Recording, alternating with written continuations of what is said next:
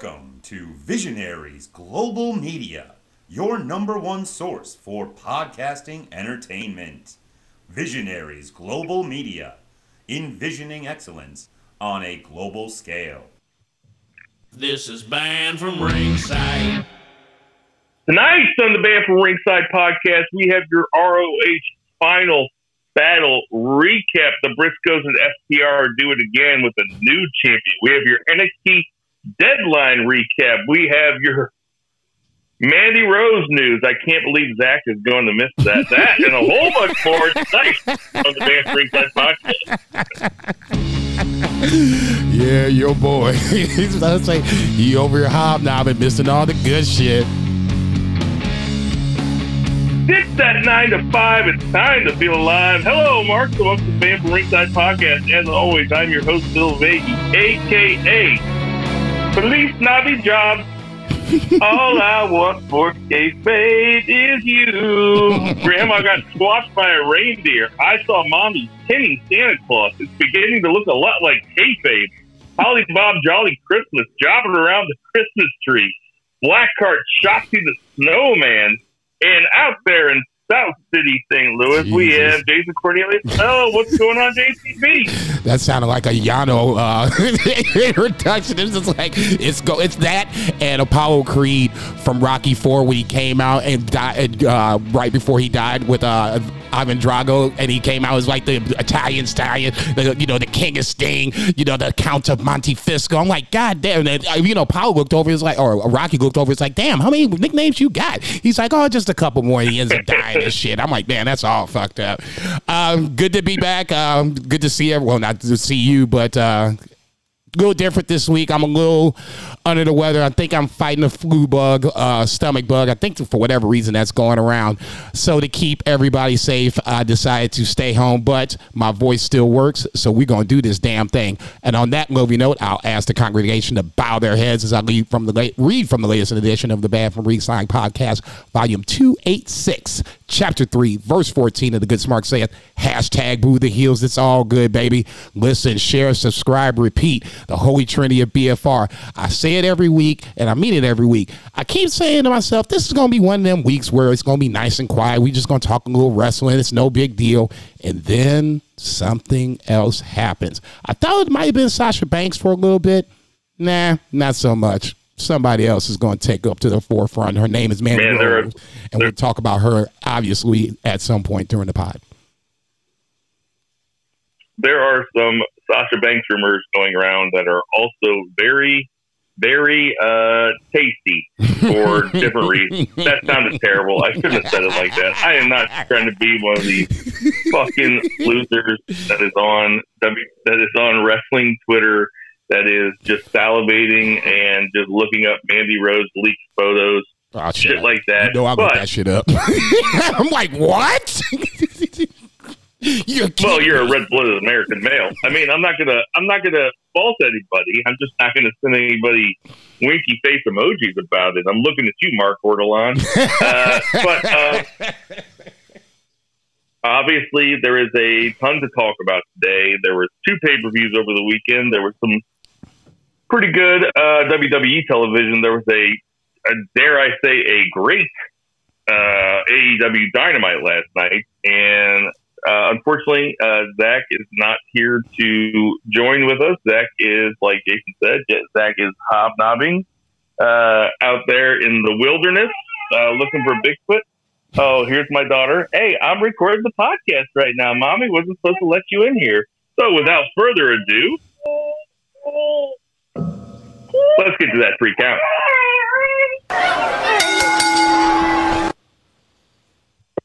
JCB, kick it off. So much ground to cover, but we do it in BFR order. We're going to do it chronologically. We're going to go to Saturday afternoon, and I'm so mad I have to work Saturday afternoons because this would have been a perfect time to watch a little ROH Final Battle. We're going to start with that. 4 undercard matches, and then you had the main card. Obviously, the biggest takeaway from the entire card itself, just in-ring talk, we can talk about the things in the press scrum afterwards, but Briscoes versus FTR 3 in a double dog collar match for the ROH championships. I said it before, and it was a little discussion between, you know, the three of us when Zach was here, and without, you know, getting this new job, and now, you know, all of a sudden he's just big up at us every time he gets a chance. Love you, Zach. I always thought that the first match was the match that I thought was the best. FTR is the common denominator when it comes to, it feels like, great tag team matches, no matter who it is, whether it's Aussie Open, in this case, the Briscoes multiple times, the Acclaimed on Wednesday night. It just seems like FTR is the common denominator. And once again, they were the common denominator in this match. It started off Mark bleeding within the first 5 minutes, and I hadn't seen the match. I avoid the spoilers, and I'm watching this shit, and I'm like, what? Is he busted open already?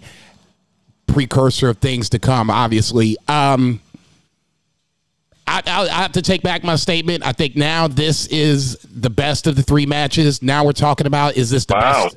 Is this the best trilogy of all time? I'm not even trying to wrap my head around that. You know, for me, to me, like I said, the reason why I like the first match versus the best 2 out of 3. The best 2 out of 3 always feels like you're going to get the third match. It would be different if, you know, whoever, just for the sake that the FTR won that second match, the 2 out of 3 falls. If they'd have won in 2 falls, to me that'd have been like, oh shit, versus, you know, okay, how do we get to the third fall?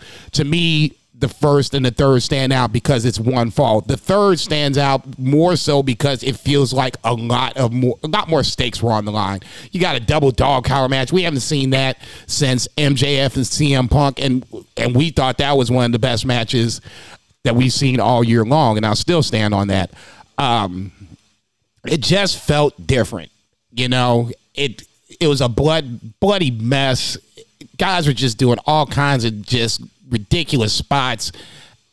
Like I said, I don't like to admit when I'm wrong, but I'll do it when I have to.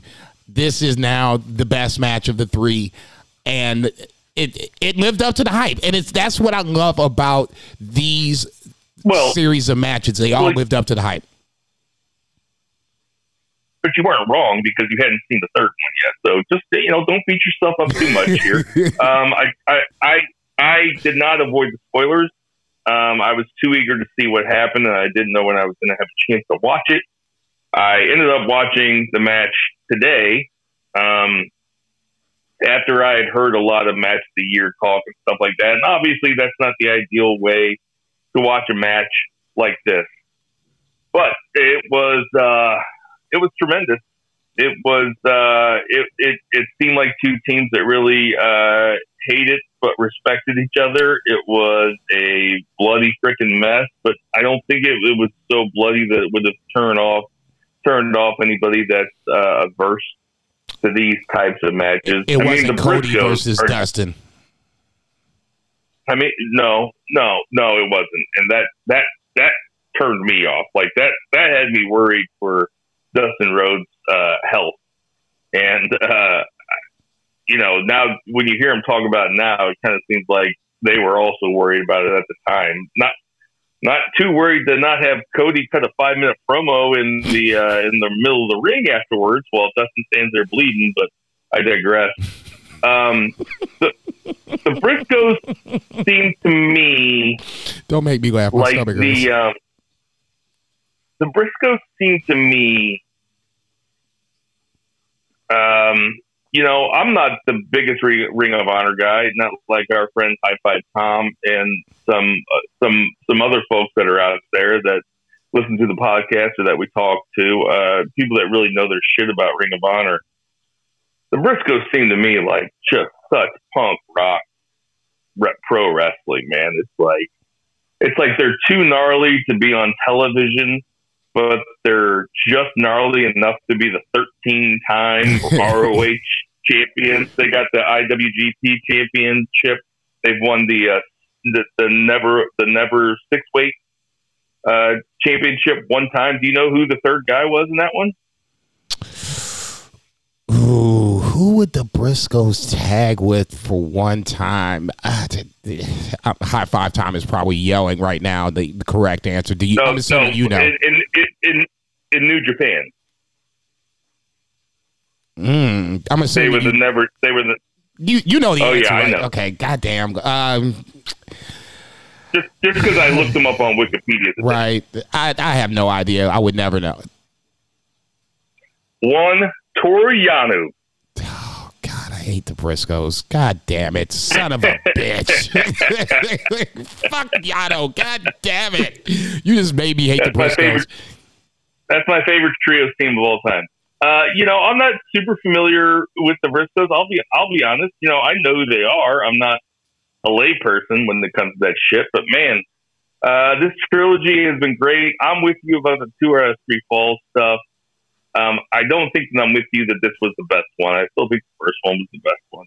Okay. And the first one for me is still the tag match of the year, I think. Yeah, I don't know. It has been a wild. It has been a wild year of wrestling. But that was the biggest takeaway is that match and Juice Robinson and Samoa Joe were put in a really tough spot. They have to follow that match up. For sure. And I thought that. I was like, even Cesaro and Jericho. Let's go to Cesaro and Jericho. Sorry, not Cesaro. Claudio and Jericho. Now, what do you think about that match? It was the classic, Jericho Claudio match where Claudio felt like, he was dominant with his strength, but Jericho was just crafty enough to keep the match close. But then obviously the finish is what everybody's talking about. Now, it's an original finish. I can't think of any other time where even like with a swinging neck breaker back in the days, Kempateri used to do that shit. He didn't keep swinging a person around. At some point, he'll stop and then, put the clamps on him and then they'll tap out. Claudio wasn't stopping. Okay, we were 20 deep in. So imagine yourself on the playground and someone is spinning you around and around and around. That's just physics or whatever you want to call it, where, a lot of people didn't think about that. But if you put yourself on that playground and somebody's, running you and you're holding on for dear life, sooner or later, you're going to want them to stop. And that's exactly what happened. So to me, that was just an original finish. I love the finish. I don't know if I would have loved the finish if I didn't know the outcome already. But having known the outcome, I didn't know that the finish was on the spin, honestly, until today when I watched it. I was like, oh, he tapped out. That's a weird tap out. But you're right. Like, kayfabe style, that should be like something that somebody should want to tap out of, because if Cesaro can't stop, you can't take it that long. I'll say this as a lay person who has never wrestled before. There has to be some sort of trick to it, because those guys never get up this, and really, like, they should be this. So there has to be some type of trick to it. They always put their hands behind their heads. I'm sure somebody's listening to it right now being like, well, of course, dummy. Like, if they close their eyes, if you close your eyes or whatever, you're fine or something like that. I'm not a neurologist. Right. But I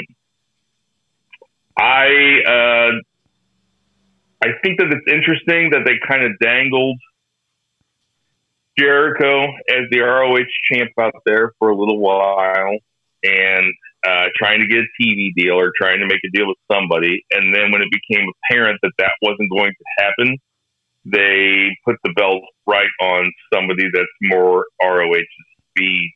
The announcers did a fantastic job telling the story.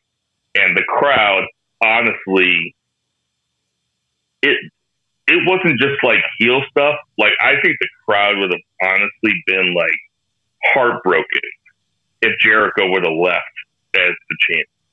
Yeah, because you would take Claudio with you, and that's a blow to what Ring of Honor kind of stands for. Claudio feels like like you said, a true Ring of Honor champion versus Jericho that doesn't. and you kind of stole my thunder a little bit about the switching of the titles. I thought it was very apropos. It came out after the fact in the media scrum that there was not going to be a TV deal, and that Honor Club, their streaming service, is going to do the weekly shows whenever that starts off. I think they're going to do that down in Florida weekly or whatever the case may be. And then Bleacher Report, I think, is still going to do the pay-per-views, because obviously they do the AEW pay-per-view. So, yeah, I thought that was really interesting, because I didn't know the result of this until I watched it, and I was just like, huh.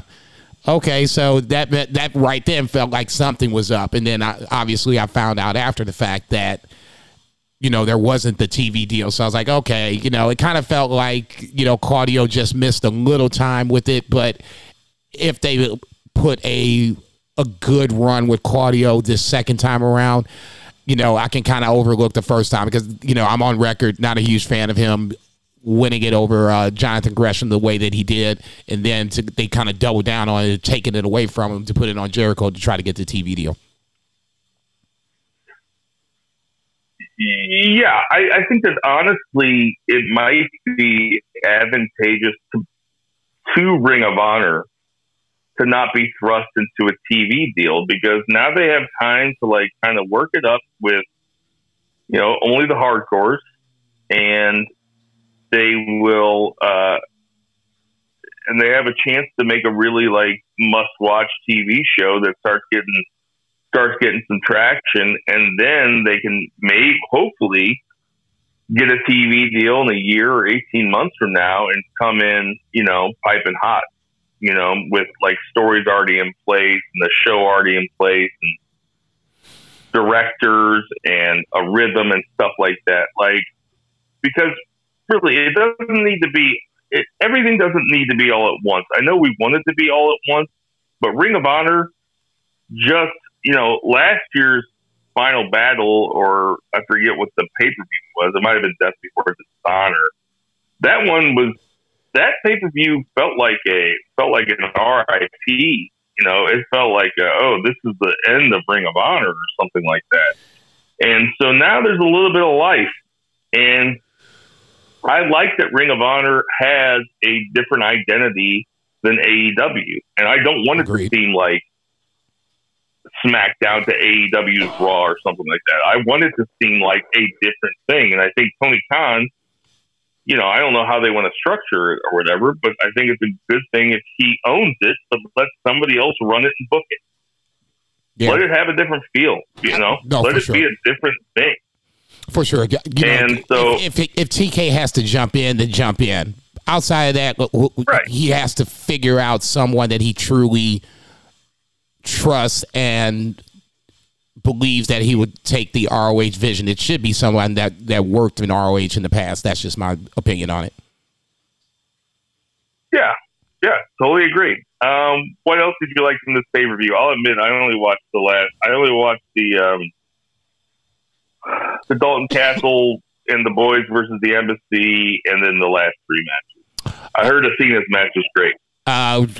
We can start there. Yeah, Athena wins the women's ROH championship from Mercedes Martinez. Unbeknownst to me, I did not know that they being Mercedes and Athena had past history. They brought that up in the Shimmer promotion where Athena was a young Athena and Mercedes Martinez was a prime Mercedes Martinez. So I would have loved to see that. And, you know, that to me would have really just made this match a little more interesting, a little more appealing. It just, for me personally, it felt like they would just put these two girls together and decide it was going to be for their ROH championship. Good match. They're borderline great at certain points. Athena looks and feels like a heel. And I think that's what I want to take away moving forward. It's plenty of women that can come into ROH and challenge Athena. So I expect her to have a decent reign, you know, 3-4 months. But if you do get a chance, check the match out. Swerve and Argori goes over Shane Taylor Productions. Obviously, the story here was Swerve and Keith Lee, could they get along? And obviously the answer here was no. Swerve did not give Keith Lee the pound the way Keith Lee did not give Swerve the pound in their match beforehand against the Acclaimed. And once again, Swerve gives the receipt to Keith Lee by leaving Keith Lee in the ring to fight off Shane Taylor Productions, but Keith Lee wins, so I guess that means that Swerve and Argori wins. We'll see what happens next Wednesday night on Dynamite, but we'll talk about that here in a little bit. Now we can talk about the matches that Bill did see. The Embassy wins the ROH six-man tag team championships over Dalton Castle and the boys. I did not expect it. This was the match that I expected, especially when you have Brian Cage as one of the opponents for Dalton Castle and the boys. It should have been quick and painless. Well, I shouldn't say it was painless on my part. Probably not painless on the guys that were getting that work from Brian Cage, but that's another story for another time. Brian Cage and the Gates of Agony win the ROH six-man tag team championships. And then Wheeler Yuta versus Daniel Garcia in the Pure Championship. Wheeler Yuta wins. A little surprising, the fact that he won and how he won. It felt like the match was just really starting to get on a roll after Wheeler Yuta had used his rope breaks. I felt like that was an opportunity for Daniel Garcia to really crank in submissions and to have Wheeler find a way to get out of those said submissions, especially when you can't use the rope to get the opponent up off you. But neither here nor there. I said that JAS was going to have a run for the ages on this night, and clearly wrong on all accounts. Blackpool Combat Club looks good coming out of here, winning both of the major singles titles from the ROH Final Battle. Well, I something happened this weekend where I left the notebook out with the predictions out on the deck, and it rained like hell. So I don't know who won predictions this weekend. I'm gonna assume I went undefeated, and that you and Zach both tied for last. Right. Not much for me to say about the Dalton Castle and the boys versus the Embassy match. I enjoyed it. Yeah. I think Dalton Castle is really cool. I am a fan of Brian Cage, and I've made that clear. Wheeler Yuta versus Daniel Garcia I didn't watch just for lack of time, but after I heard what happened, yeah, I'm okay.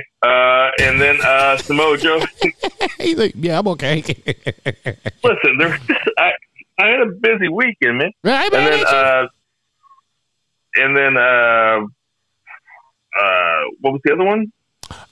Samoa Joe and Juice. We talked about Swerve and Argori versus Shane Taylor Productions. Didn't see Athena, Mercedes Martinez. Didn't see, and we, like I said, we basically covered it at this point. I mean, I'm assuming you didn't see any of the dark matches, correct?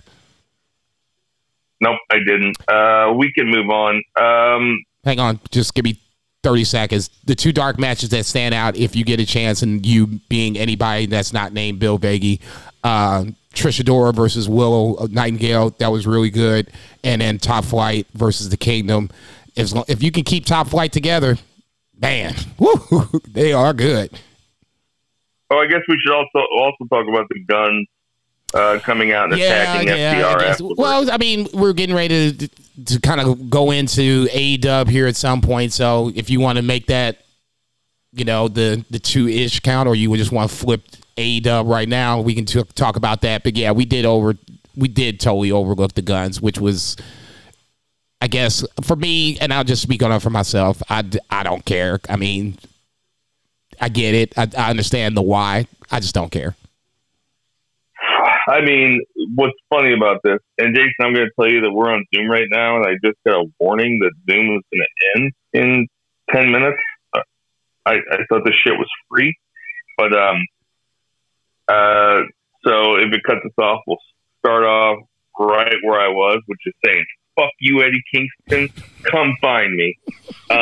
But You know, when you think about the matches and the feuds that FTR has had over the past year, I mean, you think about the Bucks, right, and the Briscoes, and Aussie Open, right? Right. And now you're throwing in Billy Gunn's two fucking idiot kids. It just seems like a real set down for FTR. I know that the point is to bring the guns up. I just don't see it happening. I guess we never talked about the Usos being tag team of the year from PWI, did we? No, we didn't. And I'm not saying that this is, you know, a knock on FTR for having to face the guns or whatever. It's just an interesting talking point because now you have, you know, in kayfabe style both ways, you have the longest reign tag team champions, and I'm pretty sure that the same dates would apply. You know, whatever this is, December of 22, let's just go say December of 21, if you just want to go that way. I'm sure that FTR and the Usos would have at least been somewhat tag team champions in some form or fashion. Maybe not all three for FTR. Usos probably just starting their, you know, now record-breaking run. So what, it's almost which do you value more is the fact that FTR has three titles worth more than the Usos being the longest reigning tag team champions. Interesting conversation to discuss about amongst yourselves. I don't think we're going to go that route. I'll just say this. I agree with you on the guns. I know my answer. Go ahead. What's your answer? No, we can talk about it. The beefers are coming. The beefers are right around the corner, man. Good. We're not giving that shit away. Good answer. Good answer. I like it. We've given a couple things away already, I think. I don't know if the guns can do it. It's going to be interesting. If anybody can bring a team up, it's FTR, obviously. They're the highest thing right now. It'll be interesting. I'll just say that. I'm curious to see how this one unfolds. Stokely Hathaway needs to be more of an active role because I think he's a lightning rod, and I think he can make things happen. So, like I said, we'll see. Totally agree. Without further ado, let's get that to count.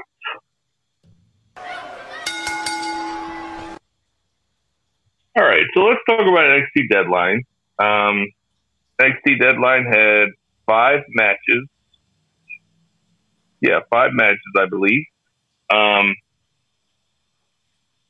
Let's start at the top. Bron Breakker ends up.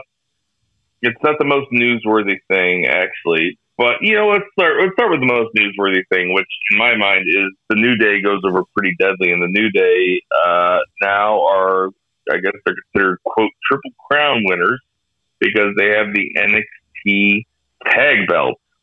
A, what do you think of the match? And B, what do you think of the New Day coming down and immediately taking the belts off Pretty Deadly? I thought the match was good, honestly. Pretty Deadly. I always liked from NXT UK, and obviously it was good. No, yeah. It was about what I expected. The fact that the New Day won was the surprise to me, but it's a pleasant surprise. If you can, I think, and this is just from the very casual NXT observer. Obviously, Bill watches it weekly. It feels like the tag team division is kind of the weak point of NXT. You got a strong men's side. You got a strong women's side. The tag team division doesn't feel like there's a lot of things going on. So if you can bring in the New Day and kind of, you know, have teams get built up the same way we're talking about the guns, Pretty Deadly doesn't need it, but other teams kind of do. Ultimately, I think Pretty Deadly gets the titles back, but I don't think there's anything wrong with the New Day run. It's kind of Dolph Ziggler-ish, but I think this is kind of the consolation prize for Usos breaking their record. Usos can get this now. New Day has the Triple Crown Championships to crow about? I'm going to tell you what I think about this. And I thought about this today, and I can't believe that nobody's ever said it, but I think that I'm dead on right. Okay? You ready for this? Yeah, this should be good. So the Usos beat the New Day, and now the Usos are the longest reigning champs of all time, right? Yeah. New Day are they're made. Like nothing could bring them down. But what are they going to do up on the main roster now that the Usos, the Bloodline, are doing their own thing? Agreed. The New Day also are very kid-friendly. Okay. They have bright colors. They do the pancake power. They had the cereal for a while, stuff like that, you know? Oh, Bootios. NXT, what was it called? Bootios. Oh, yeah, that's right. NXT, since they rebranded as 2.0, has these really bright colors. Everything's fucking neon. Everything's fucking pink and purple and teal and shit like that. Why not have the New Day go down to NXT and maybe hopefully bring some eyes, some people who are into watching wrestling for the shit that New Day brings. Right. Bring them along to NXT where you're going to get a lot of the same thing. You're going to get Wendy Chu, who is somebody that I haven't watched the Wendy Chu segment on NXT ever since I saw the first segment. I'm like, I'm not watching this. Like, this is embarrassing. This is not why I'm watching wrestling. That's like right, I'm telling you, I watch NXT a lot, but 75% of it is really bad.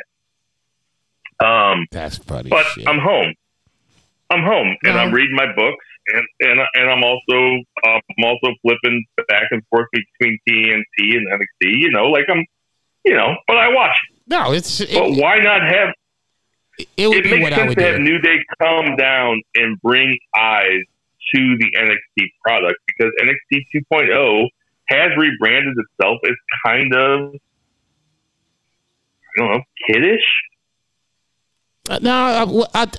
I thought I saw that they were going to, and this is really just a little unrelated. They're going to take away the colored plates and just go back to the old black and gold plates for the tag or the championships across the board. So ultimately, I do get what you're saying. 2.0 is different from the black and gold, and it's markedly different.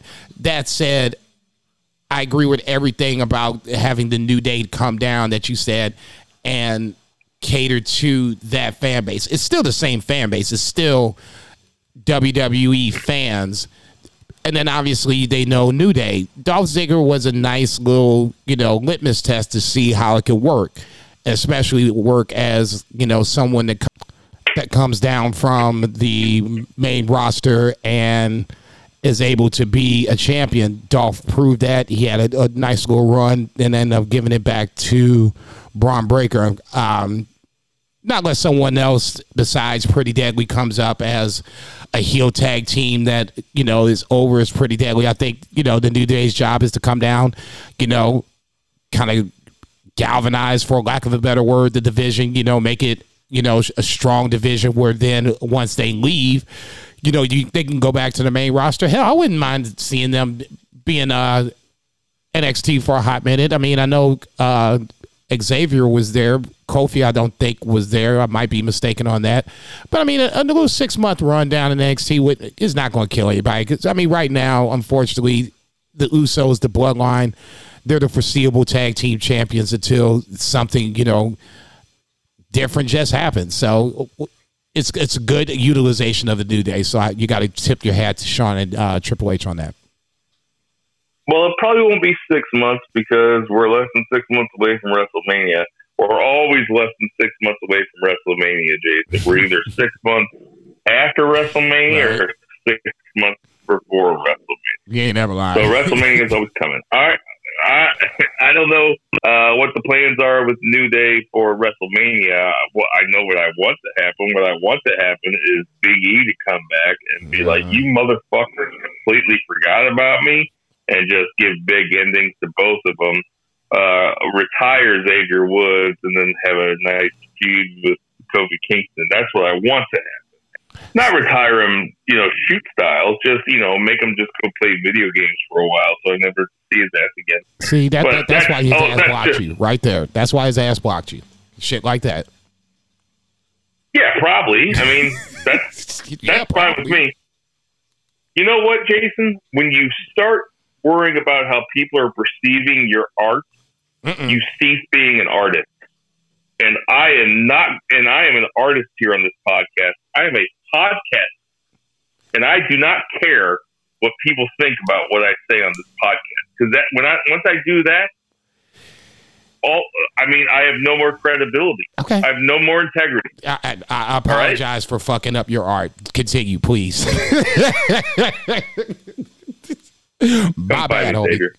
So, anyway, I was a big fan of this match, and I was a big fan of this angle too. I think it's cool, and I'm a big fan of Pretty Deadly, and I hope that they get a bounce back.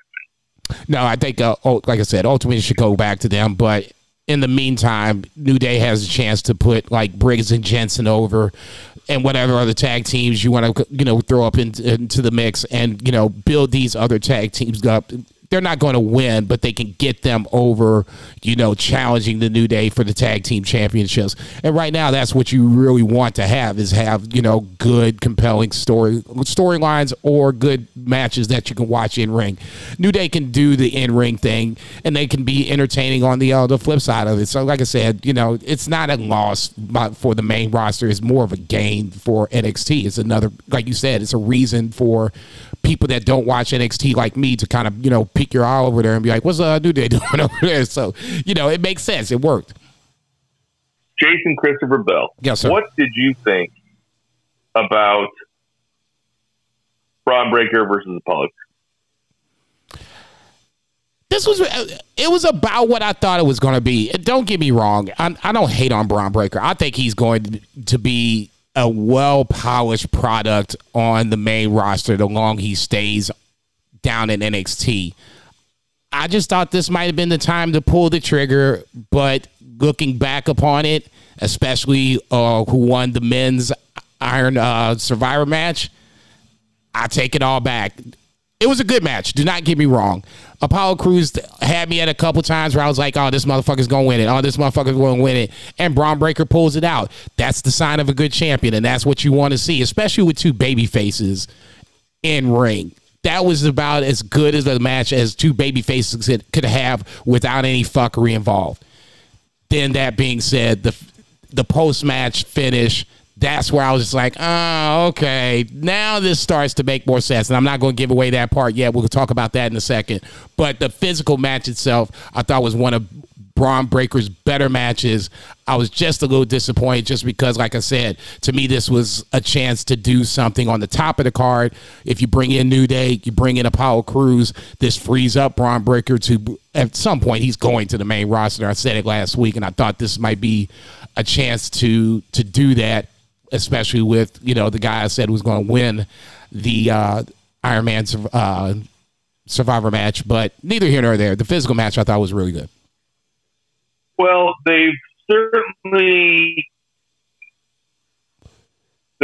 by Bron Breakker because of all the matches that he's had, he always looks pretty good, but it's against guys like Ziggler, Dragunov, JD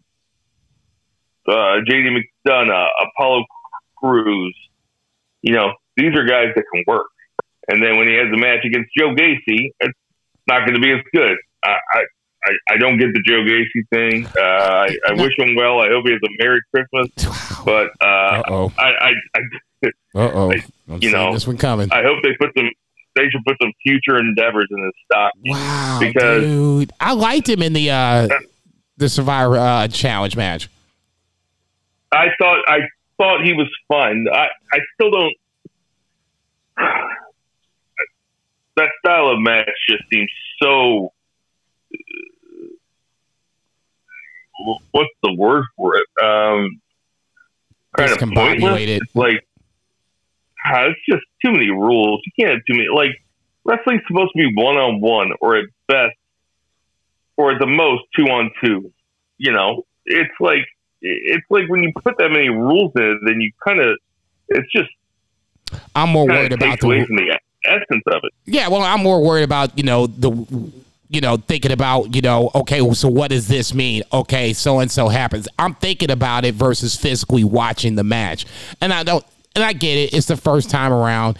They'll probably do it again, and try to iron out the kinks of it. But and they'll do it better. Yeah. I thought the men's match was good. I thought the women's match was okay. I thought they were both pretty equal in terms of the way that the matches were laid out and executed. I wasn't a massive fan of either. I am a big Grayson Waller fan. I'm starting to come around. I think he's the poster child for 2.0 when it first started, and I didn't like 2.0. I'm not saying I'm a fan of it now because I'm still not watching it on the regular. But I think, a part of my dislike of Grayson Waller is because he got rid of Johnny Gargano and basically ushered out the black and gold era. So I have this, little irrational hatred towards him. Not like Yano, but still rational nonetheless. But, I mean, you can't take away from what he can do in the ring. And he's a walking heat magnet on the microphone. So, I mean, he's got those two things working for him. If you put the rocket on him, he could be a massive heel champion, whether it's the North American or the NXT champion. Totally agree. I have been on the Grayson Waller train since the first time I saw him. I just think that he has it, as Chris Jericho used to say, and he's fun to watch. He's fun to watch antagonize the crowd. And it was a really interesting opening of NXT where it was Roxanne Perez and him talking shit on each other at the beginning of NXT, talking about who was the better Iron Survivor. And that, to me, is... We've never seen a man and a woman have a promo battle like that, and obviously it wasn't a promo battle. I mean, Grayson Waller cut a promo. They were kind of trying to hide Roxanne Perez's deficiencies on the stick by having him come out and by having Bron Breakker come out. But it was kind of an interesting dynamic that we have. I don't know if we've ever seen it. I'm sure somebody can pull up a SmackDown 2005. Stephanie versus I was thinking Stephanie versus fill in the blank, but neither here nor there. I mean, and I agree with you on Roxanne Perez. One of the things that she's going to have to get better at on moving forward is on the stick. It worked for Mandy Rose, and we'll obviously talk about her here in a little bit. I think for Mandy, it was the best thing that happened to her. If Roxanne Perez is going to go to the main roster and be, a part of this next wave of women that's going to the main roster, she's going to have to get better on the microphone. There's no two ways around it. She is 21 years old. No, I hear you. I won't say the sky's the limit, but she's got a very high ceiling. I'm not saying that as a rebuttal or anything. I'm saying that as a holy shit, she's 21 years old. No, was Booker T actually crying? I don't know. It's Booker T. I take everything he does with a grain of salt. I mean, motherfucker, if he was, great. If he wasn't, if this was, the crocodile tears, that's just classic Booker T. Either way, I'm not even going to invest thought process into it. He cried. Let's move along. All right, so should we... Well, I mean, just for the listeners out there, Roxanne Perez did train at Booker T's school in Houston, so he has an affinity for her. He speaks of her well on interviews, and, it's almost like it's his prized pupil. Yeah, he's talked about her like she's his daughter, basically. I mean, it's a very... paternal thing is what it seems like. Should we Well, shit. Should we just go into Mandy Rose right here? Yeah, let's do it. Shit, because I mean that's. Is there a match we forgot? I think we covered them all. We covered both Survivor, Iron Survivors. Well, fuck it. If I can't remember it now, it doesn't matter. All right, let's. I was going to say the North American title wasn't on the line at all, so yeah, we're good. And Mandy Rose is not on the show. Mandy Rose, Roxanne Perez wins the Iron Survivor Ladies match at NXT Deadline and as the title shot at any time. Mandy Rose comes out on Tuesday night and says, "I'll give it to you tonight." Smash cut to 2 hours later. Roxanne Perez is your new NXT Women's Champion. Mandy Rose has been champion for 441 days. Something like that. I'll tell you what, Jason. I'm watching Thursday Night Football right now, and something real bad just happened for me and my family.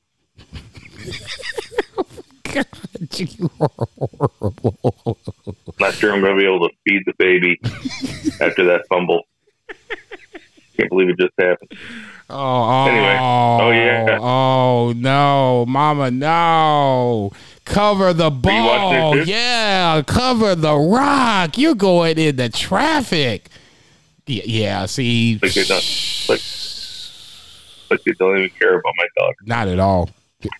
Say fuck your couch too. Fuck your couch. So Roxanne Perez wins the belt, and then almost immediately, Mandy Rose gets dropped. She gets released by WWE. So it's kind of a deal like, hey, what the fuck? Like, why did Mandy Rose get released? Mandy Rose has a... Now, I'm just going to tell you everything that I've read and heard over the last couple of days. I always say this. We are not reporters on here. We are a podcast. Yes, sir. I am not trying to report anything. I'm just trying to funnel all the rumors and all the internet shit and all the shit that people actually report on. I'm just trying to funnel it to you, the listener, person who probably doesn't have time to funnel all this shit because you have too much shit going on. Maybe you don't know. This is how you know. Maybe you don't know. Mandy Rose is... Apparently she had a page on an OnlyFans. I ain't no how to it. She's that motherfucker's still going. I ain't stopping. She has a page on an OnlyFans type website. I forget the name of it. It's called Brand City or something. Jason? I don't know. Honestly, I didn't even go get that far down the line. What I know is that if you go on like any of Mandy's social media, there's no link to it. You know what I'm saying? If you go on her Twitter page and you just scroll on her Twitter, there's no link to it. So, I mean, you have to honestly seek this out. It's behind, a paywall or whatever. So, I mean, it's behind a paywall, and it's also not just Mandy Rose. Right. It's not like Mandy Rose WWE or Mandy Rose NXT. It's like Mandy Sacks, you gotta be one of those, Sacker, or whatever her real name is. So I mean, it's literally, you gotta be one of those guys with a lot of money to spend on jerking. Okay, it's one of those things where she literally separated herself, at least to what I can tell, from her WWE persona to what this OnlyFans persona is now. You can go ahead. And I'm not here to kink shame or to shame anybody about their sexuality, but do you think there's one thing I know is that jerking off is free. You do not have to pay anything to jerk. If you want to jerk off, you can do it for free at any time. You do not have to pay Mandy Rose $45 a month. You do not have to pay anybody anything to jerk off.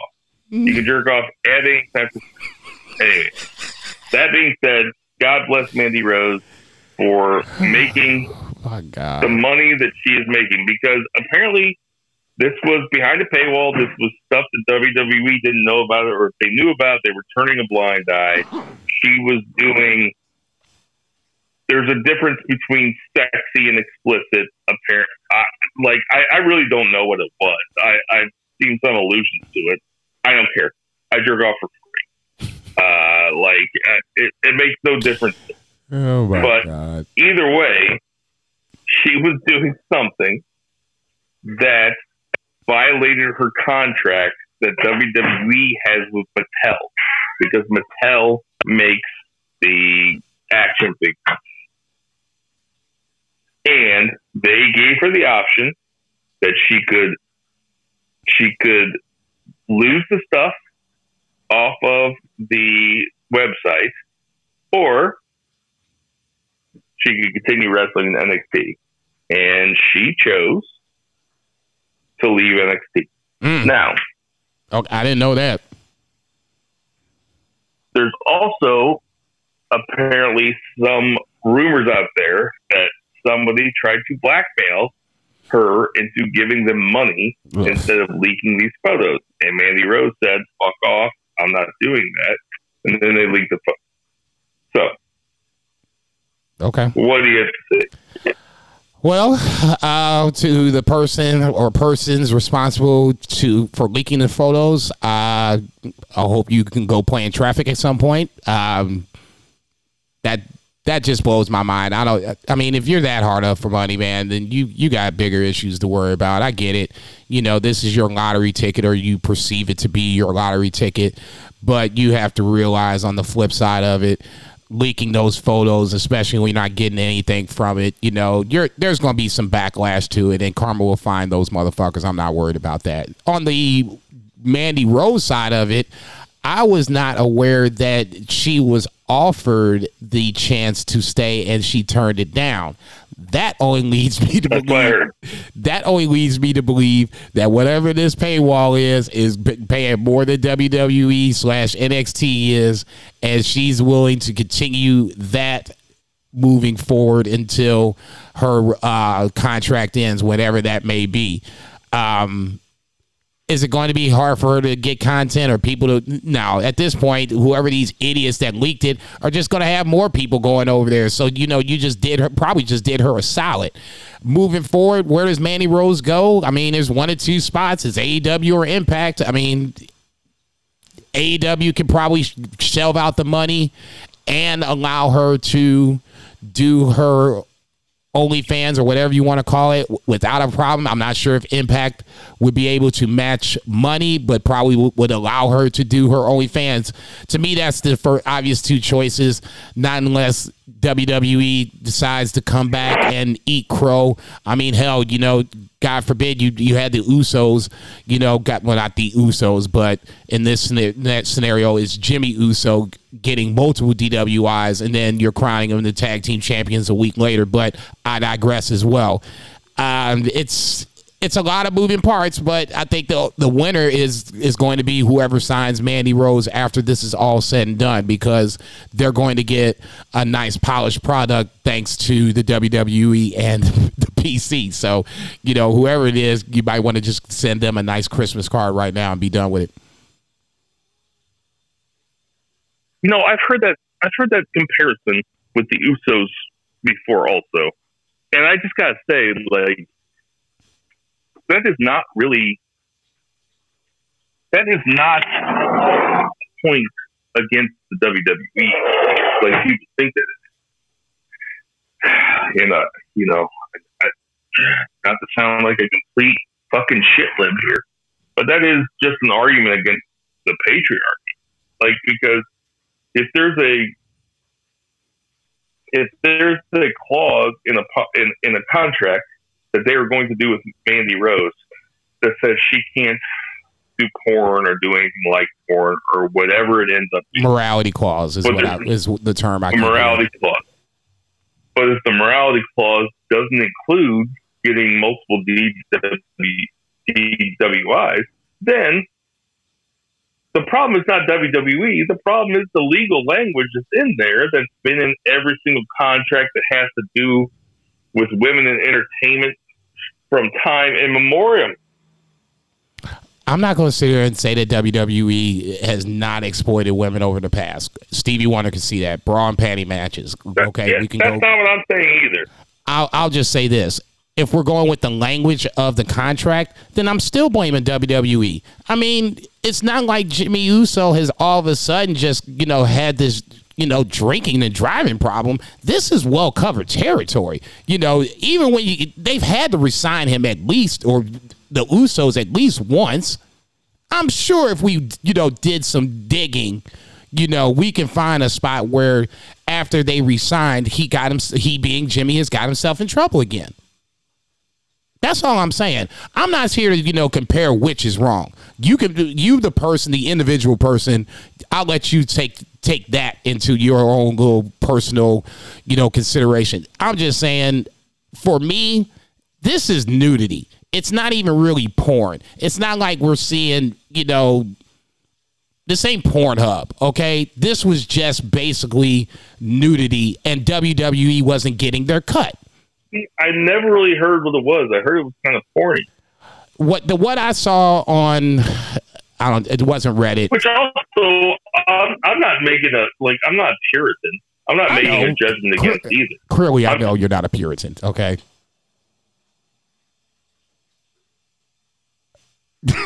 Okay, I'm not saying what the hell is that? I know you're not a Puritan. What the hell does that mean? Look, you're far from that. And I'll just leave it at that. All right, you can look at me crazy all you want to. From what I saw, it was her on one night in Chicago.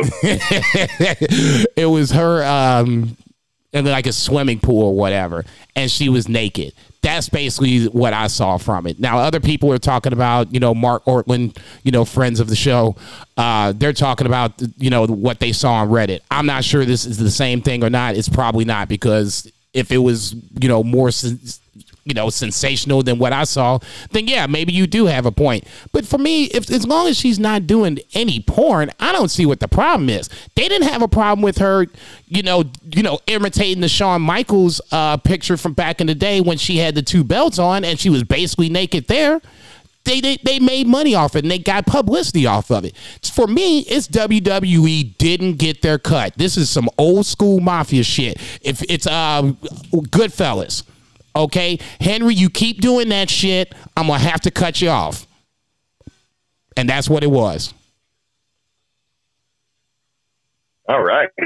Any way you slice it, it's a big deal. She had been NXT champion. She had been the picture. She had been the blueprint, you might say, for going down to NXT, rehabilitating your in-ring persona and making something of yourself and turning yourself into a pretty good wrestler. Shit, she was good. I'm sure the WWE isn't super thrilled about having to drop her down. I had to think that lawyers got in the same way that lawyers... What are you shaking your head about? No, I agree with you totally. That I'm sure that this was... It was a sucky situation, for lack of a better word, for WWE, because, I mean, it's not the worst thing in the world, like I said, but if this is, you know, contractual language where now you're getting ready to lose sponsorship, you know, that's something you got to take into consideration. So, I mean, you know, WWE was backed into a corner, and they did what they had to do. So, yeah, I mean, that's what I'm shaking my head about. It just sucked. All right. I think that's enough for NXT, and yeah, we did a lot of NXT. Let's get to that three. Ouch! JCB, what's the three count?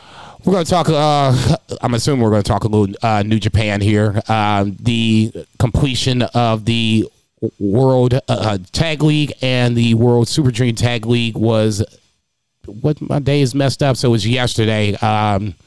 Yesterday morning would be Wednesday, where you had in the World Tag League final, Goto and Yoshihashi, defending champions, making a quiet little run down the stretch to make it to the finals, facing Aussie Open.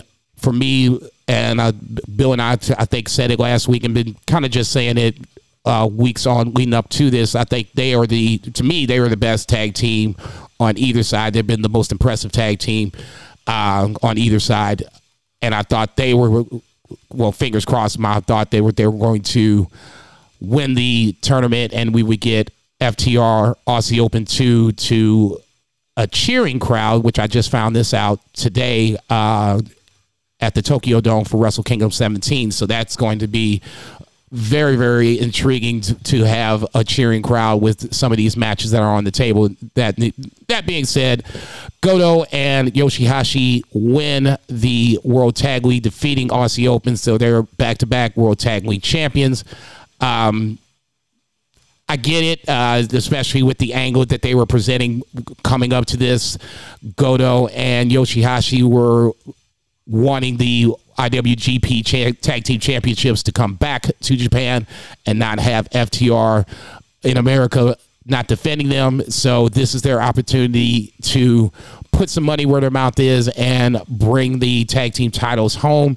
On the Super Junior side, you had, Ace Austin and Chris Bay. I think they're calling them 1-2 Sweet after the Two Sweet little moniker for Bullet Club versus Yo and Lio Rush. Bill's pick to win the whole thing, and Bill is on a roll, ladies and gentlemen. I don't know if Brodus Clay has opened up the prediction floodgates for this man or what, but Yo and Lio Rush win the Super Junior Tag League. So this was a big day for chaos, all involved, all chaos all day long in that scenario. I know Gideon Gray was big on an all Aussie Open win, but chaos steals the day. You have Yo and Lio Rush winning the Super Juniors, and Bishamon, Goto, and Yoshihashi winning the World Tag League. Did you get to see either or no? I watched both of those matches. I gotta be honest, I was super surprised at how long the Goto Yoshihashi versus Aussie Open match was. I mean, it was damn near 30 minutes. Yeah, I mean, what do you want from me? Like, I know wrestling. Like, I'm kind of... You ain't shit. Don't be looking at me like that, man. You know why I'm laughing at you, motherfucker. Don't act like Brodus Clay is like, you know, now all of a sudden you're going to just be calling out crazy shit. I'm just kind of like a wrestling, like Beano Cook. I'm kind of a wrestling savant. Like, I know what the bookers are thinking. Honestly, I think that Lio Rush is so much fun. I think the same way about Ace Austin and Chris Bay, to be honest. I think that they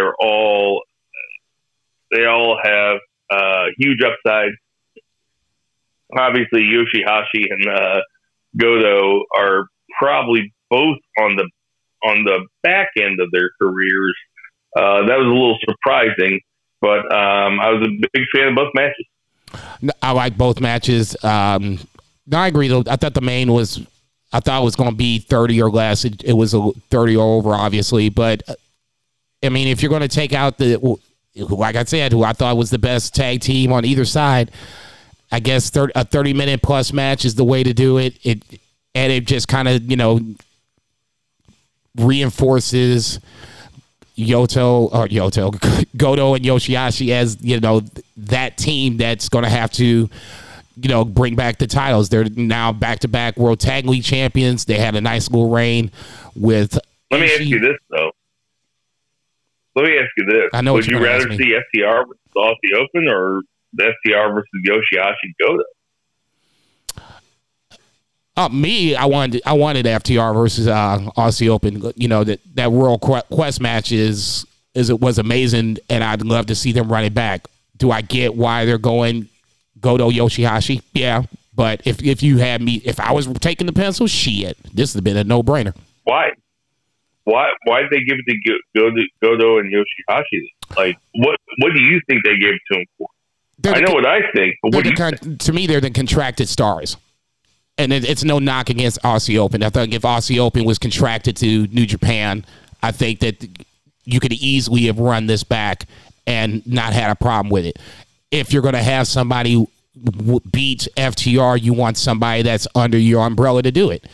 I mean, and this is the part of the problem is, as you know, as much as I like tournaments, this tournament overall felt a little underwhelming. There was only a few teams that I really were looking forward to on both sides. I didn't necessarily need. You think they're going to beat FTR? You think Yoshihashi and Goto are going to be FTR? It would not surprise me a one little bit.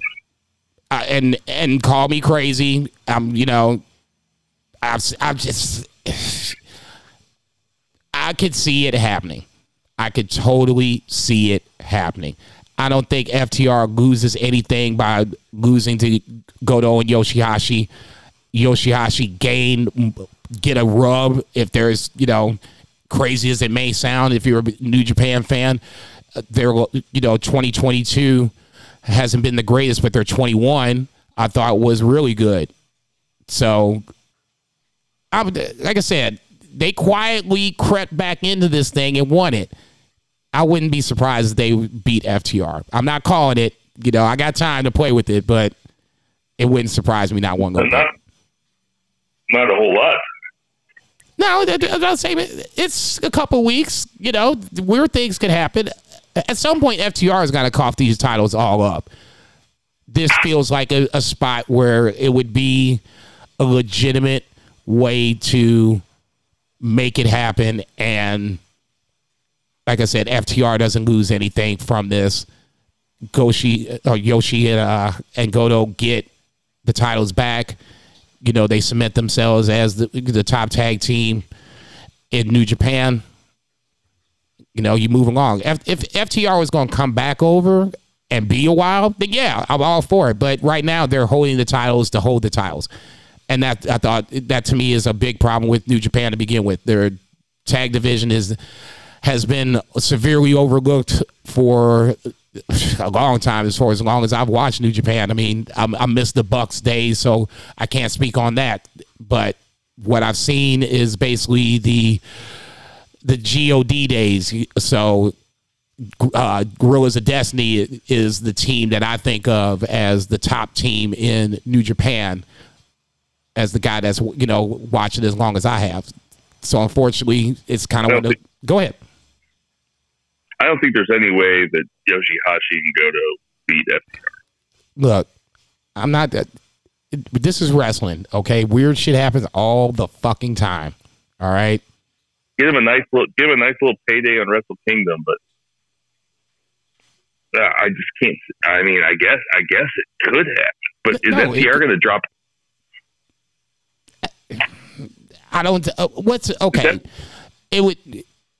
I think you could kind of. This is just me thinking for a second. After Wrestle Kingdom, that's the 4th of January, obviously. I don't see a time where they can come back anytime soon. I mean, to me, it's not like the AAA. I don't know much about AAA, so I can't really speak on it intelligently. But it feels like it would be easier to defend those, you know, on a bi-monthly basis versus flying over to Japan every 2 months and doing it like that. And I'm doing 2 months as being generous. There's no, unless, you know, a big match card is coming up, there's no real reason for FTR to come back over unless they want to. I mean, there's so many ways to think about it. Like, you could think about, okay, so ROH is supposed to have this new relationship with NJPW. So right. Then does Yoshihashi and Goto win? And then they go, I mean, I don't know. Like, I don't know. I just can't see Yoshihashi and Goto being FTR. I know. It's weird to wrap your head around. I get it. Okay? That's why I was kind of like, you know, Aussie Open, if there was a team that would make sense to beat FTR and hold the titles, Aussie Open would make more sense. But, like I said, Goto and Yoshihashi are going to make that a good match. It's probably going to be right around that 30-minute mark again. So, if there was a more of a future, I'm sure it'll be a great match. If there was more of a future for FTR in New Japan, I would be totally for it. I'm all aboard about it. But I just don't see them having the chance to come back over. And I kind of think it's not the end of, you know, Gaijin's winning the IWGP Tag Team Championships and, you know, taking it back over to wherever it is. But I just really think that I got the sneaky suspicion that this is going to be a possible upset. I'll go that far. All right. And what about Lio Rush and... They will get... Yo. They get, obviously, Francisco Akira and TJP. I didn't even know Lio Rush was a part of Chaos until they did flashed his name or whatever, and I saw the Chaos emblem. I'm like, when this happened?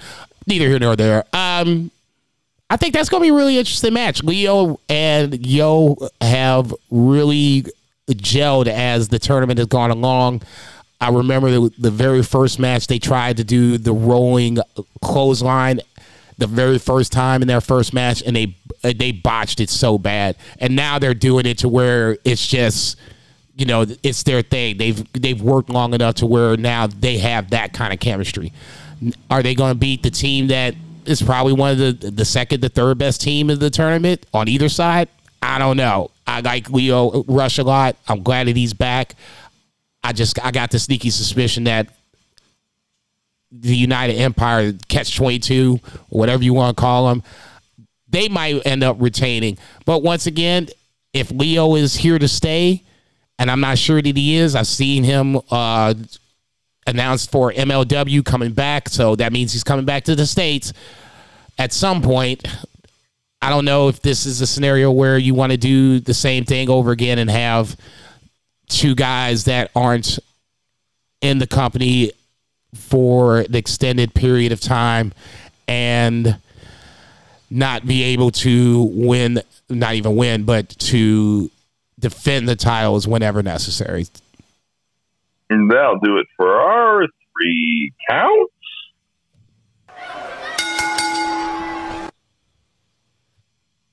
All right, so let's talk about last night's AEW Dynamite. Winter is coming. It was a very good show. Before we get there, we should probably talk about Rampage. At least one match. Like I'll watch Rampage. I mean, Mox versus Takeshita just was a tremendous match. What you think about it? Yeah, another classic case of one guy getting the other guy over. We've seen Takeshita and Moxley do this before. This one just felt a little different. Takeshita just felt like he wasn't going to go down easy this time around. So Moxley choking him out for the victory felt like the right way to go. Stone Cold passing out in his own pool of blood in WrestleMania 13, obviously not that significant, but on that same line of a thought process to it. I'm just, like I said before with Takeshita, and I might not have said it on the pod, but I know I said it on Twitter. As long as everybody keeps their expectations of him realistic, he'll be okay in AEW. If we're asking him to be the next AEW champion right away, then some people are going to be a little disappointed. But like I said, the physical match I thought was good. And I like the fact that, you know, Takeshita, even though he went out on his sword and, you know, he passed out. But, you know, you didn't expect anything less than this. Obviously, you had Adam Page and Moxley, you know, have some fisticuffs after the match. So, you know, from one match in classic Tony Khan fashion, we're just jumping right into the next storyline. And I'm curious to see where this Adam Page Moxley thing goes ultimately. All right. Well, let's jump to Dynamite. It opens up with Death Triangle versus the Elite in match number 5. Or sorry, match number 4, and it ends, and Death Triangle ends up going over. Ray Fenix seems to be the only one who's not cool with using the hammer. They tell the story of one of the Jackson boys turning an ankle and then coming back heroically, Willis Reed style, sorry to date myself, coming back, and they end up going over anyway. Kenny Omega cuts a promo afterwards, says, "I'm sick of this shit. Why don't we have match 5 be no DQ?" First of all, what you think about this match, and what you think about the stipulation going forward? Oh, shit. The match I thought was good. I love that Ray Phoenix, like you said, seems like he's the only one that kind of has a conscience. But even when you hit Nick, by the way, is the ankle of question that you're talking about. Yeah, whatever. Even when they took the hammer to Nick's ankle, it didn't take long for, you know, Phoenix to jump on the ankle to try to tap Nick Jackson out. So you have the story within the story, you know, the conscience of Ray Phoenix, and he continues to go along the heelish path that Penta and Pac are going along. The stipulations, we already kind of talked about that. You know, now they've gotten stipulations for 5, no DQ. 6 is falls count anywhere. And 7 is a ladder match. So, I mean, now you basically told me in some form or fashion that we're going to have a ladder match to settle this thing. I just really wish they wouldn't have done that, at least not announce it this far ahead. I already thought this was going 7, but I'd rather it just be done week to week and build it all up to the ladder match versus, oh, this is, you know, the Bucks are down 3-1, so they're going to be jumping through all kinds of hoops to get to this Game 7. And then from that point, it's a ladder match. It's the ultimate Game 7 when it comes to wrestling in my mind, and anything can happen. But I think I'm just a little disappointed they gave it away like that. Couldn't agree more. It's really dumb that they gave away 6 and 7. At least say something like if the Elite win match 5, then they get to choose match 6 or something like that. Like, why give it all away? Yeah. Like, everybody's already suspending all their disbelief because it's a best of 7 and it's wrestling. So of course they're going to make it super dramatic unless the Death Triangle wins the next two, which would be surprising, but very. Everybody wants to do that ladder match. Right. You know? Now you fucked it up. Okay. Just about to say, so, if we don't get the ladder match, all hell breaks loose. So, yeah, I agree with you on everybody that. Everybody wants to do ladder match, but either way, I was watching this live and I enjoyed the shit out of it. It was a predictably great match. Not really a whole lot more you can say about it. I just like the fact they've had 4 of them already. Yeah, I just like the fact that, like I said, there's the story within the story. You know, the titles are the bigger story, but watching Phoenix have the crisis of conscience is the next story, and I think that to me is more interesting. I don't give a rat's ass if it goes all 7, which I expected to do, and you know you have these different stip matches down the stretch. I honestly don't think you need it, but I guess this is for those who are just saying, "Oh, we see the same match every week." Well, now you don't, okay, motherfucker. Now you are gonna get 3 different stip matches to finish it down the stretch. For me, I don't think these guys need it. There's enough chemistry between all 6 of these guys at this point where you could just roll the ball out and just made it a match and been done with it. But, well, I mean, we're going down this road, so fuck it. You know, let's just make it as exciting and over the top as possible. Make it as best as you can possibly be. Once again, I don't know who you're talking to or who is saying that shit. I'm sure there are people that are saying that shit, but I don't see it because I stay off of wrestling Twitter, which is an abomination and should be thrown straight into the pits of hell. Except for me and my friends when we make jokes. Yeah, that was going to say, dude. MJF cuts a pretty rough promo on Ricky Starks backstage. He kind of makes fun of him for getting nervous during the promo that he cut last week, the one that everybody liked. MJF is a tremendous heel, just very, very hateable. I almost hate him shoot style because of how hateable he is. What do you think about this promo? He did what great heels do. You know, you find the weakness, you expose it, and you tap on it like a woodpecker on some wood. I said it last week, and I'll be the first to admit it. When I talk fast, I stumble over my words. So I always have to try to catch myself to slow it down a little bit and, you know, get all the words out. That just happened to Ricky Starks, and that's on the national stage. I'm not going to sit there and say by any stretch of the imagination I could have done what Ricky Starks did. I still think it was his star-making promo, and MJF made fun of that. You know what? You know, how long did it take you to, you know, get to this point and all this other shit? It's all classic reasons to hate on MJF, and I think he's so far so good. I never thought that the mic would be MJF's problem. I always thought that the in-ring, him being the champ now, would be the next question mark. Could he, you know, have good matches and still retain the title along the way? And we'll talk about that here in a little bit. Yeah, I can't wait to talk about that.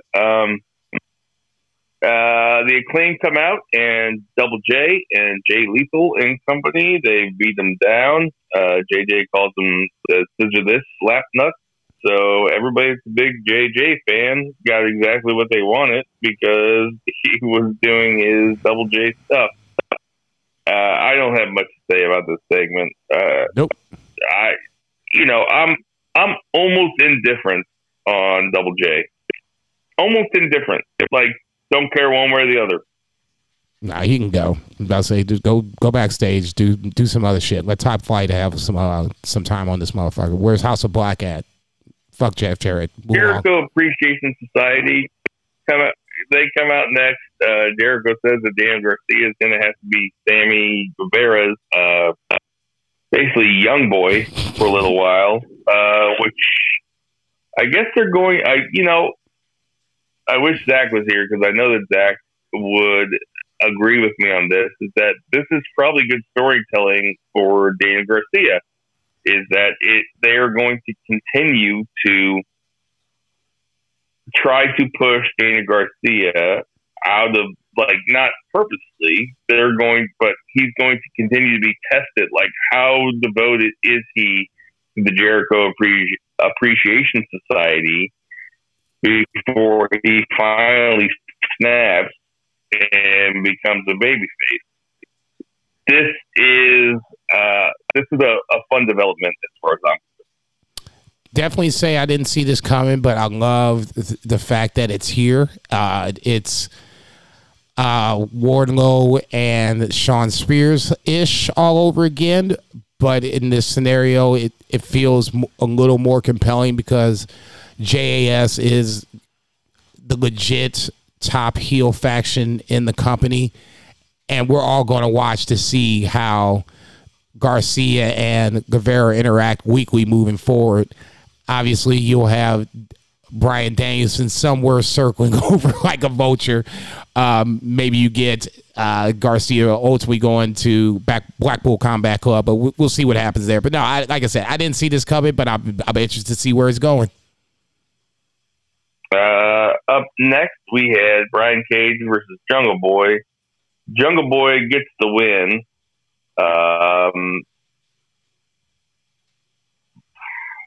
Okay. Stokely Hathaway comes out.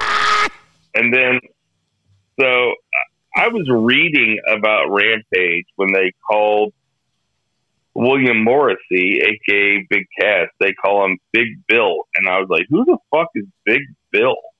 And I didn't realize it till this Wednesday when Big Bill came out with Lee Moriarty and they were beating the shit out of Jungle Boy. Lights go down. Music starts playing. There's a crowd shot. Crowd is psyched. And here comes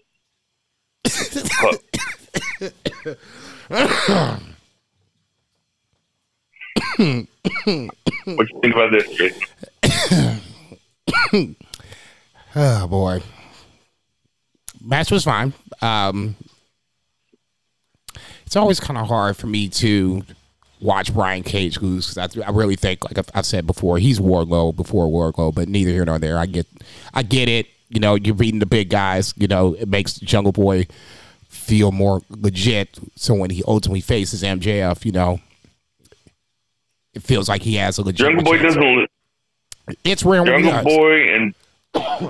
Boy and Darby Allin do not lose very often. It's rare when he does. Yeah. Big Bill, I'm not a huge fan of. I kind of wish that they'd have left it in Morrissey and Benoit with it.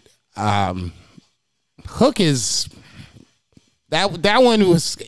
I didn't. If I didn't see your tweet, I would have never really thought about it.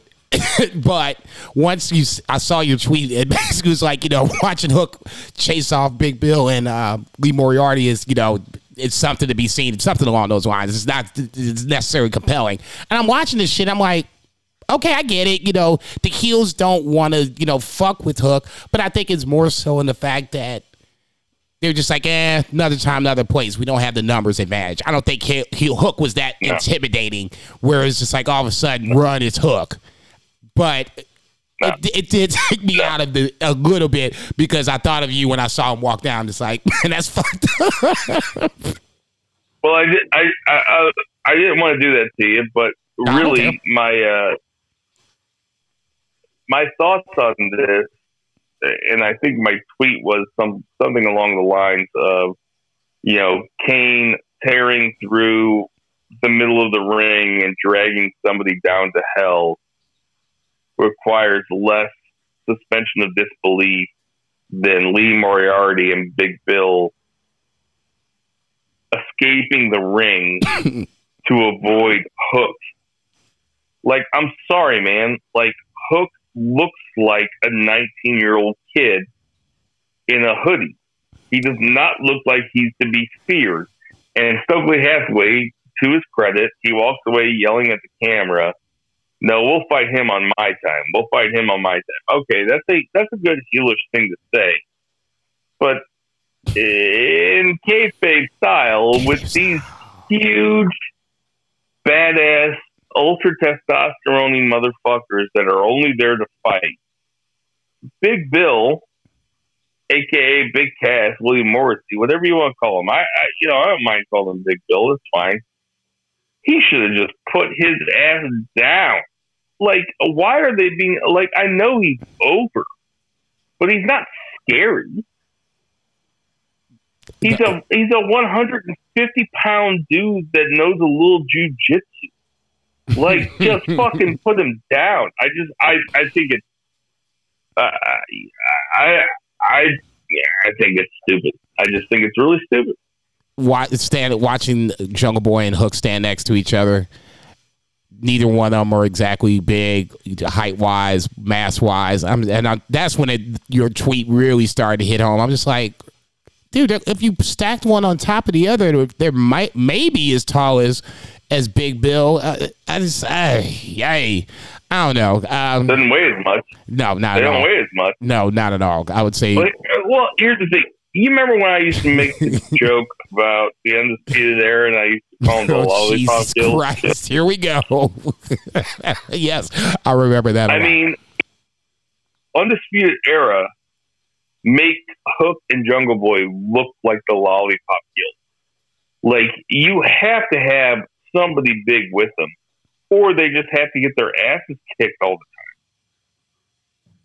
They're not, I mean, they're like, even Daniel Bryan, who was like so small when he faced Randy Orton and Daniel and Dave Bautista, it's like he was not as small as those guys. At least he, like, Hook doesn't even have any definition on it.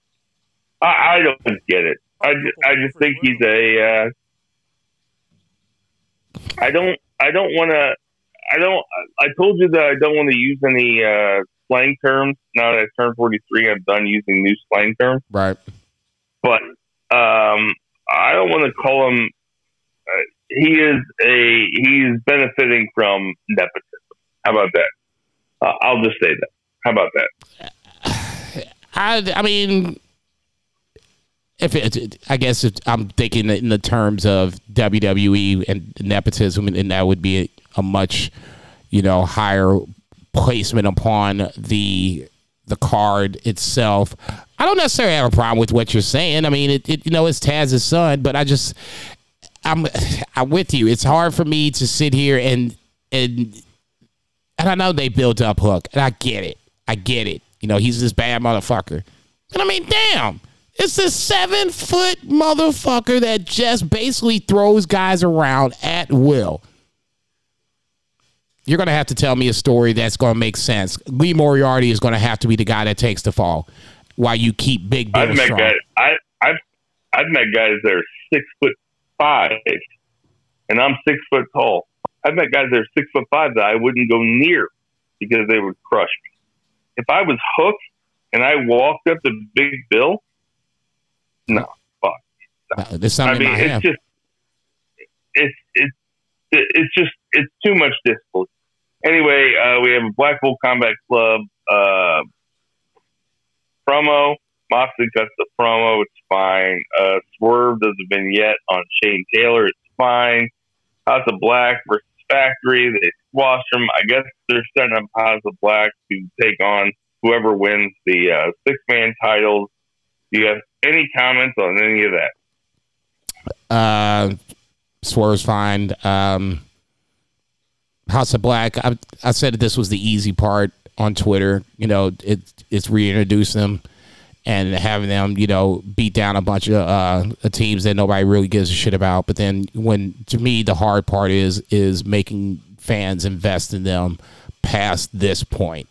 Okay, we can watch. Right. We can watch them beat down the Factory. Nobody cares about the Factory. I mean, what the fuck?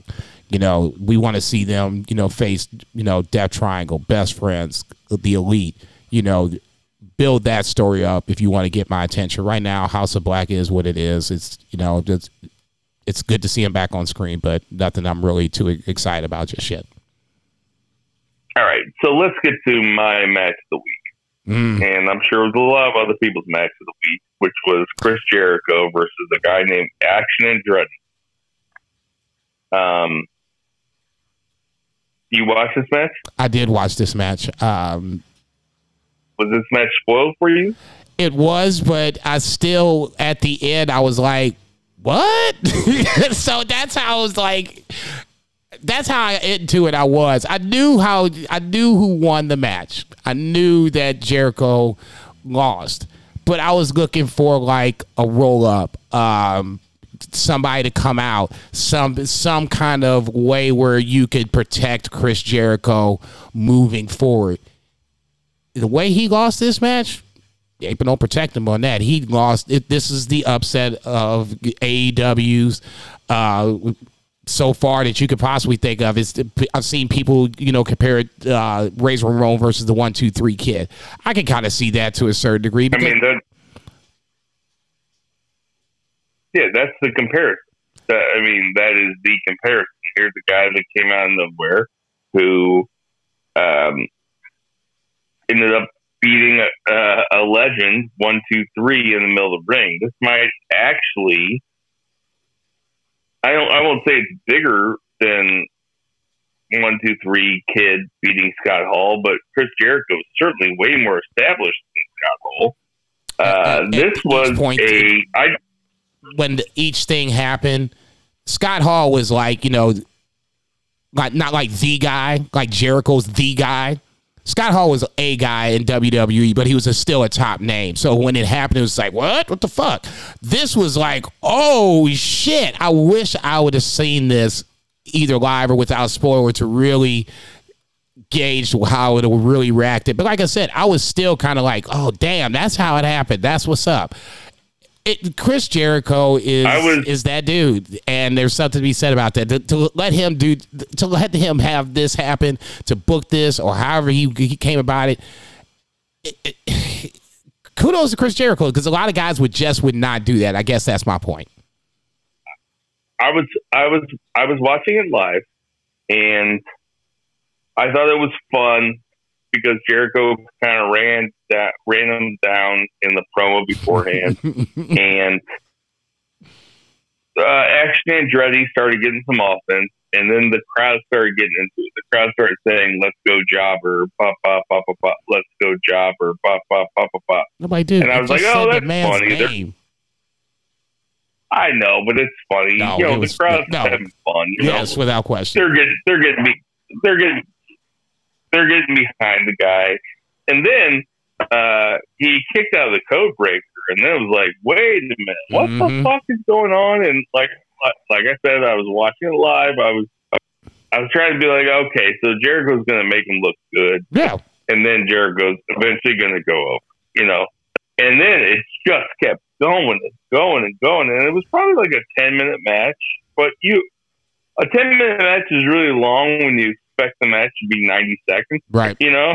Like, you're like, why does this keep going? And then the crowd was completely into it. Oh, for sure. And this is when wrestling is the most fun. Is like the crowd was completely behind Action Andretti. You could see Jericho calling the match. He was not trying to hide it very well. He was definitely saying stuff to Action Andretti. But the whole time, I never thought that Action Andretti was going to win until he eventually won. And I kind of hope that this rights Jericho, because they had a backstage thing where Jericho went crazy for a minute and was just like making a scene backstage. I kind of hope that this writes him off for 4 weeks or so. Just take a vacation, Jericho. What do you think? It was, like I said, spoiled or not, I'm watching this match and there's, you know, I'm like you. I'm like, okay, this is the time where it's going to end. Okay, this is the time where it's going to end. The code breaker where he caught Action coming off the ropes, and then it was going to be, he was going to turn him into the walls, and you heard the crowd. It was like, oh, you know, I'm just like, yeah, I agree. This is it, you know. And I'm waiting for it. And I'm just like, okay, you know, I love the way that they built up the story to where if it wasn't spoiled for you, this was a shock of shocks. I'm not sure if Chris Jericho... It was real pro shit from Jericho. Yeah, without question. And I think that's... If Jericho leaves, I think that's something that is going to be missed. I don't think that you're going to have Chris Jericho just go away without a little repercussions to Action Andrade without him dipping. Maybe if he does, that's even better, because now you would have, you know, a leaderless JAS, Sammy having to take Daniel Garcia under his wing, Jake Hager doing God knows what Jake Hager does, and the two ladies doing what they do. So it would obviously be a group in chaos.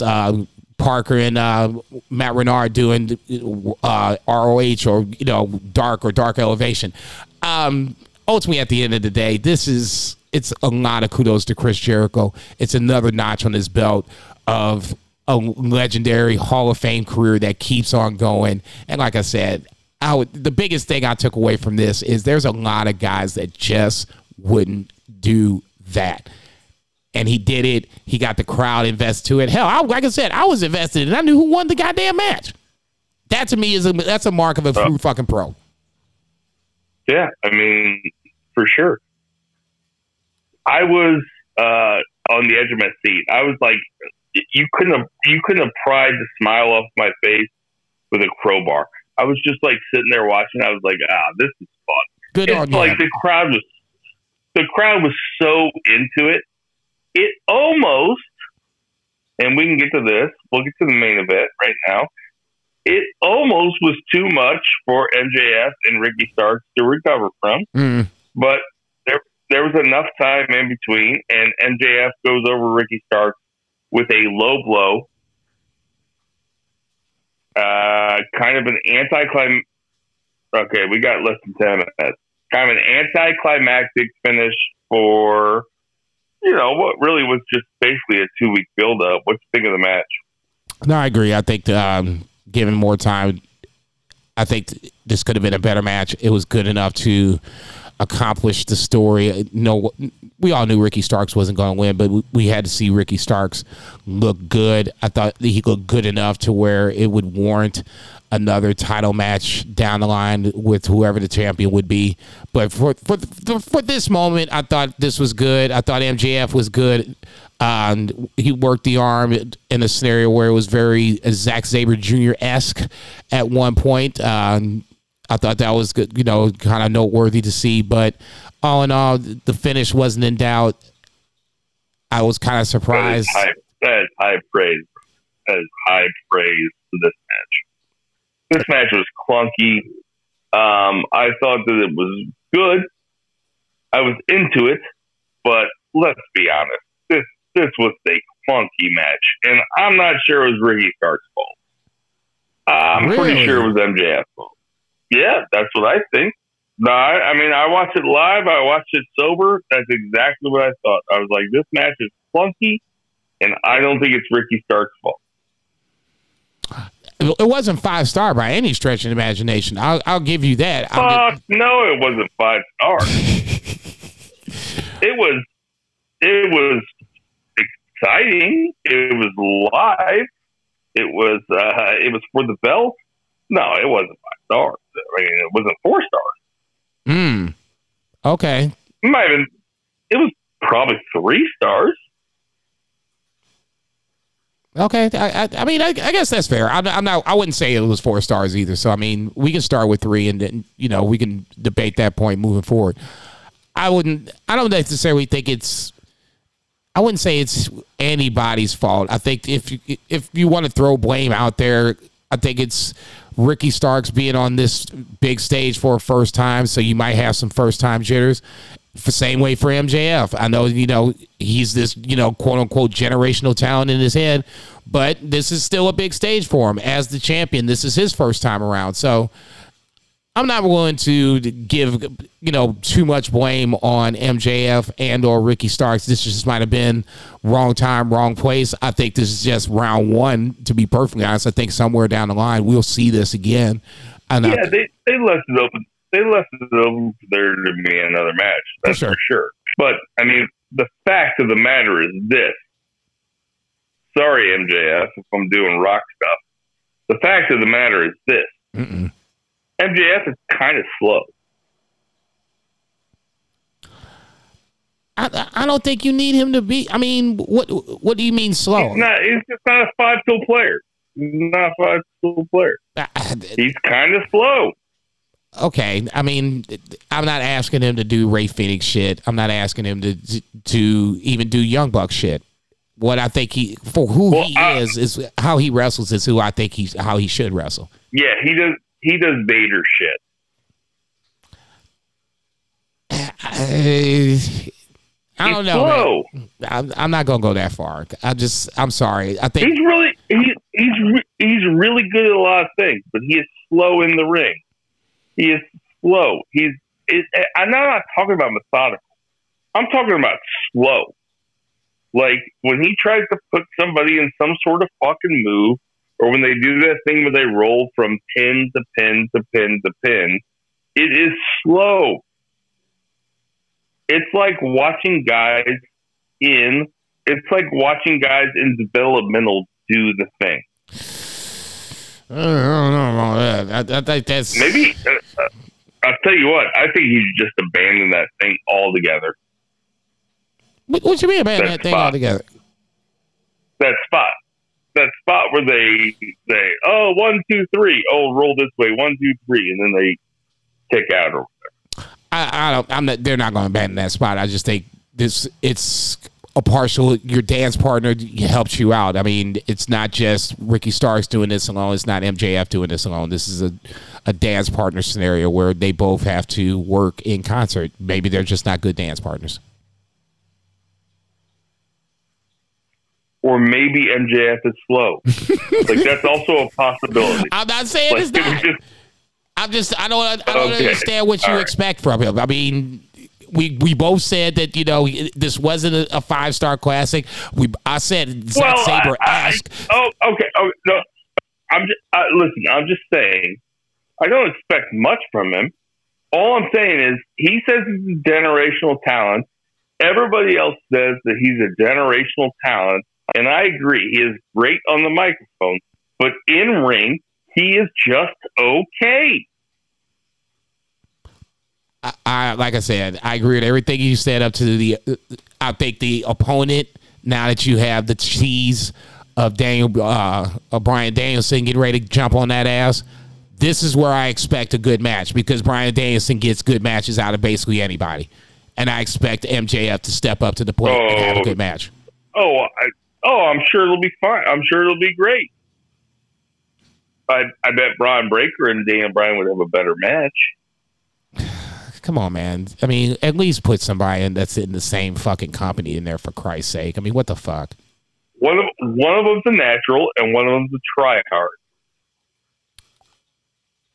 MJF is never going to be Bron Breakker in the ring. And I don't think that's what he should be. I think who he is right now is I think exactly what he should be. He's the guy that's on top that people just can't stand, and he's going to fucking rub your nose in it every fucking time. And he's right. People are going to come back to watch him try to lose every week. All right. Give me the Banned from Ringside thing. This is Banned from Ringside. Hey, everybody, we got some birthdays this week. Eric Young, younger than me, just turned 43. Luke Harper, R.I.P., younger than me, 43. Stone Cold Steve Austin, the best to ever do it, is 58. Rob Van Dam is 52. Trish Stratus is 46. Mean Gene Okerlund, R.I.P., 80.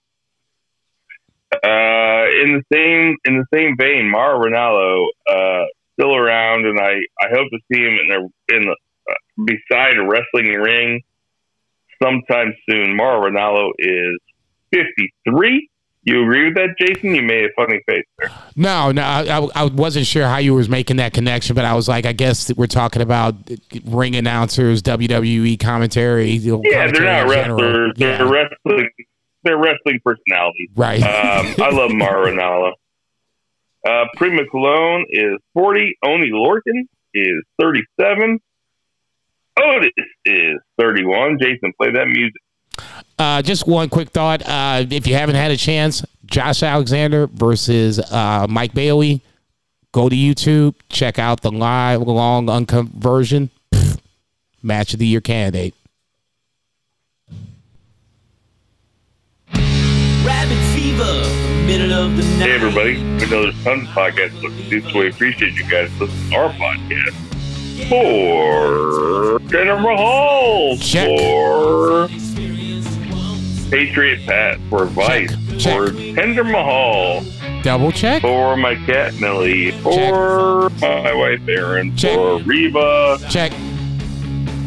Xander, check. For Murray the Murray Man Murray, check. For Sideways to Time Podcast, check. For Soul Taco, check. For Two Beer Zach Coleman, check. For Jason Cornelius Bell, I am Bill Bakey, and Black Lives Matter, check. Boo the Heels. Boo!